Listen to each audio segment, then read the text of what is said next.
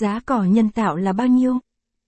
Giá cỏ nhân tạo phụ thuộc vào chất liệu đầu vào của cỏ nhân tạo, hiểu theo nghĩa đơn giản là chất liệu đầu vào càng tốt thì giá cỏ nhân tạo càng cao. Tiêu chí đánh giá chất lượng của cỏ nhân tạo dựa vào các thông số như sau. Dtex cỏ nhân tạo là bao nhiêu? Dtex càng cao giá cỏ càng cao, khoảng cách cỏ nhân tạo giữa hai hàng cỏ là bao nhiêu? Inch. Khoảng cách càng dày thì giá cỏ càng cao. Thị trường có các thông số khoảng cách cỏ như sau. Khoảng cách ba phần tư inch, khoảng cách năm phần tám inch, khoảng cách một phần hai inch và cuối cùng là ba phần tám inch. Số lớp đế cỏ.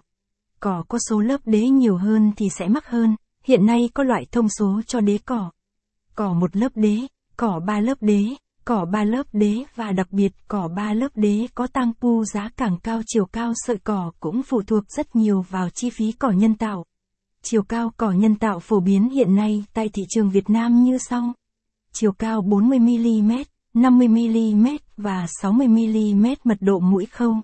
Mũi khâu càng nhiều giá càng cao, số sợi cỏ trên một múi cỏ. Số sợi cỏ càng nhiều thì giá càng cao, có các loại như sau. tám sợi trên một múi, mười hai sợi trên một múi và mười sáu sợi trên một múi.